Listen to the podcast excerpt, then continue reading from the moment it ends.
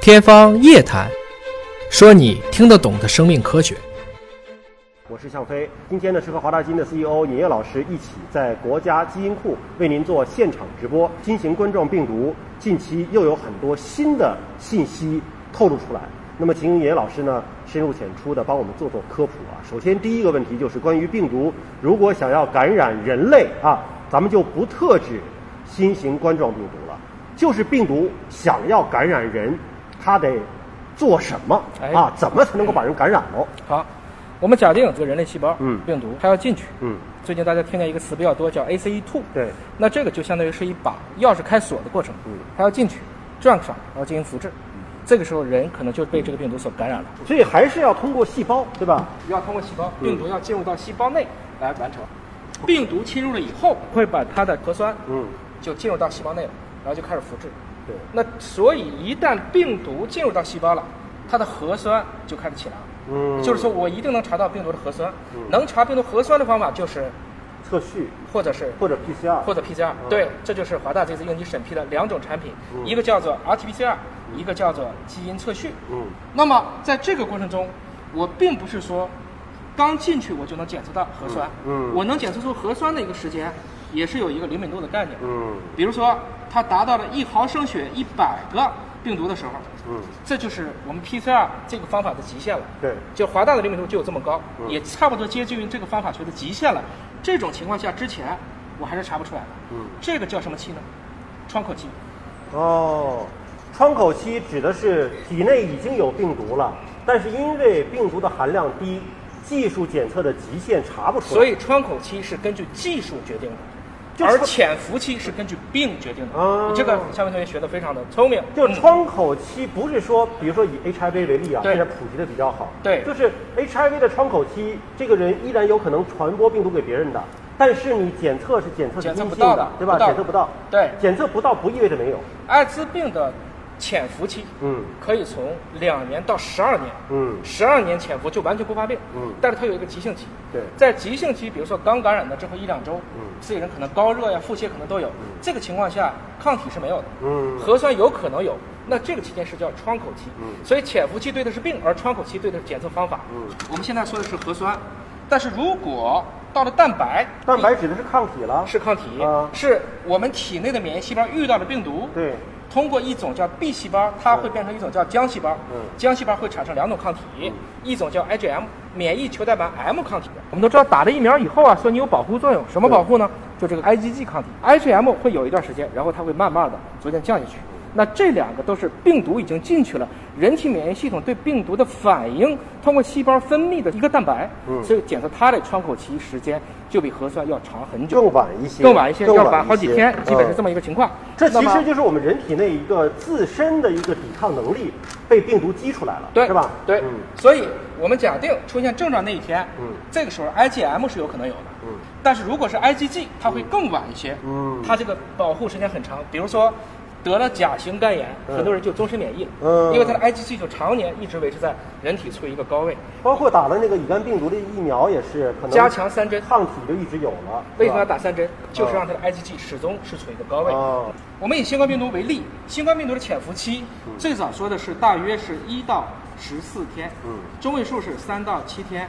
钟南山院士团队前不久做的最长的遇到了二十四天，嗯但他今天又发了论文说，不能以这种孤立对来给出整体性评只有价，一个案例，而这且个是样子口述历史。所以核酸最早的时候是有可能在一两天就检测到的，嗯而抗体实际上要到一周以后。嗯，所以，如果说在做复工筛查的时候直接用抗体，就可能会漏掉。直接用抗体检测，可能就是还没有任何症状的时候，没有任何症状对吧？但他体内有可能是处在窗口期的已时经候。处于抗体的窗口期，嗯但核酸不是窗口期，嗯因为我们刚才说了，窗口期是针对方法来讲的，这就是为什么在这版指南当中特别强调了。检测抗体的要结合核酸一起来做，嗯单做这种抗体是一定会漏检的，嗯而只做 PCR，如果灵敏度不够，华大的基因的灵敏度是到了一百个拷贝每毫升，如果你假如说到了一千个拷贝每毫升，嗯换言之，病毒浓度如果比较低的时候，取样也可能不规则的时候，就有可能检测不到。因为前一段呢，我就刚好看了，都是公开的信息哈，一些市面上的公开的产品信息的说明书，里边关于灵敏度里边就有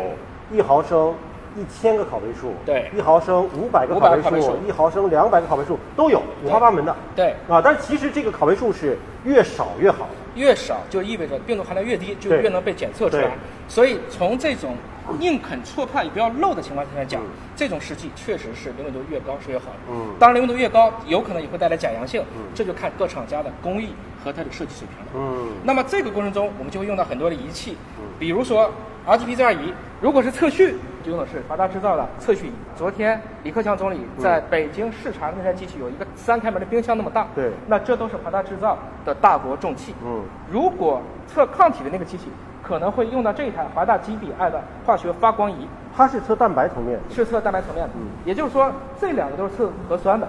那台是测蛋白的。嗯大概这就是我们对整个病毒全过程的一个基本的讲解和理解。所以就意味着你测不同的东西，不光是试剂盒不一样，对机器还不一样，机器也不一样，啊是吧方法也不一样，方法学也不一样所以其实大家光从病的角度去考虑病毒，可能是不完备的。嗯诊断很重要。嗯那比如说这个过程中，我们就说一下什么是 PCR。对 PCR 全称中文叫什么？ P 有个什么什么 聚合酶链式反应。简单的说，冠状病毒嗯是叫 RT-PCR。嗯为什么这么说呢？因为它是一个什么病毒啊？冠状病毒呀，它是一个 RNA 的单 RNA 链的儿 RNA 的病毒，单链儿的，所以呢，它是属于 RNA 的单股正链儿，DNA 到 RNA 叫转录，RNA 到 DNA 这个步叫做反转录。就是 DNA 是双链儿的，对，RNA 是单链儿的。 ，PCR 只能针对双链儿，所以我为了让 PCR 的这种方法能够测 RNA，我要先把病毒的 RNA 变成，把它复原成 DNA, 把它做成 DNA 把它做成 DNA，然后这个过程中它就有一个倍比的一个机制。嗯通常呢，我们会把它第一步叫做高温变性。嗯什么叫高温变性呢？就是把温度升高，让它减料，嗯变成两个料。嗯然后呢，它就会在低温退火。嗯第三步叫室温延伸，延伸的过程中，这一个料打开，嗯我给里面加原料，我们原料就是 ATCG 的这个、哎，就是这些相关的一些荧光染料带的对这些碱基的我们所谓的原料，其实你可以理解成就是这个 T 字豆儿，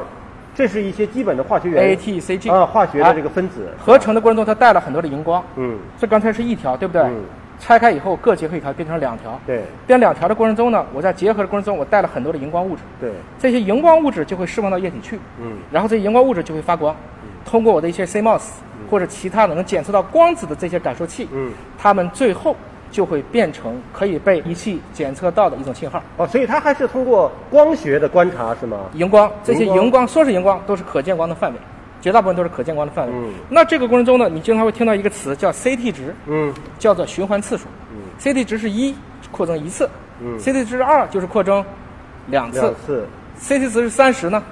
三十次。二的三十次方。哦因为二是的一34变二，方二变四，你就是二四八十六三十二六十四一百二十八二百五十六五百一十二一千零二十四嗯二零四八四零九六八幺九反二正。是二的三十次方了，对，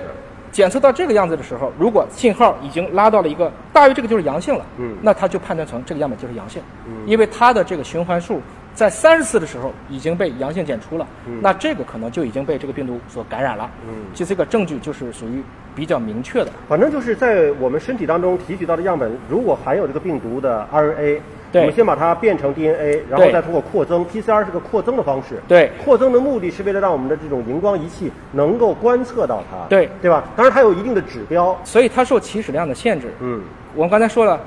华大的试剂盒的起始量。它的灵敏度是一百个病毒，对我们叫一百个拷贝，这一个拷贝是一个病毒每毫升，也就是起始量是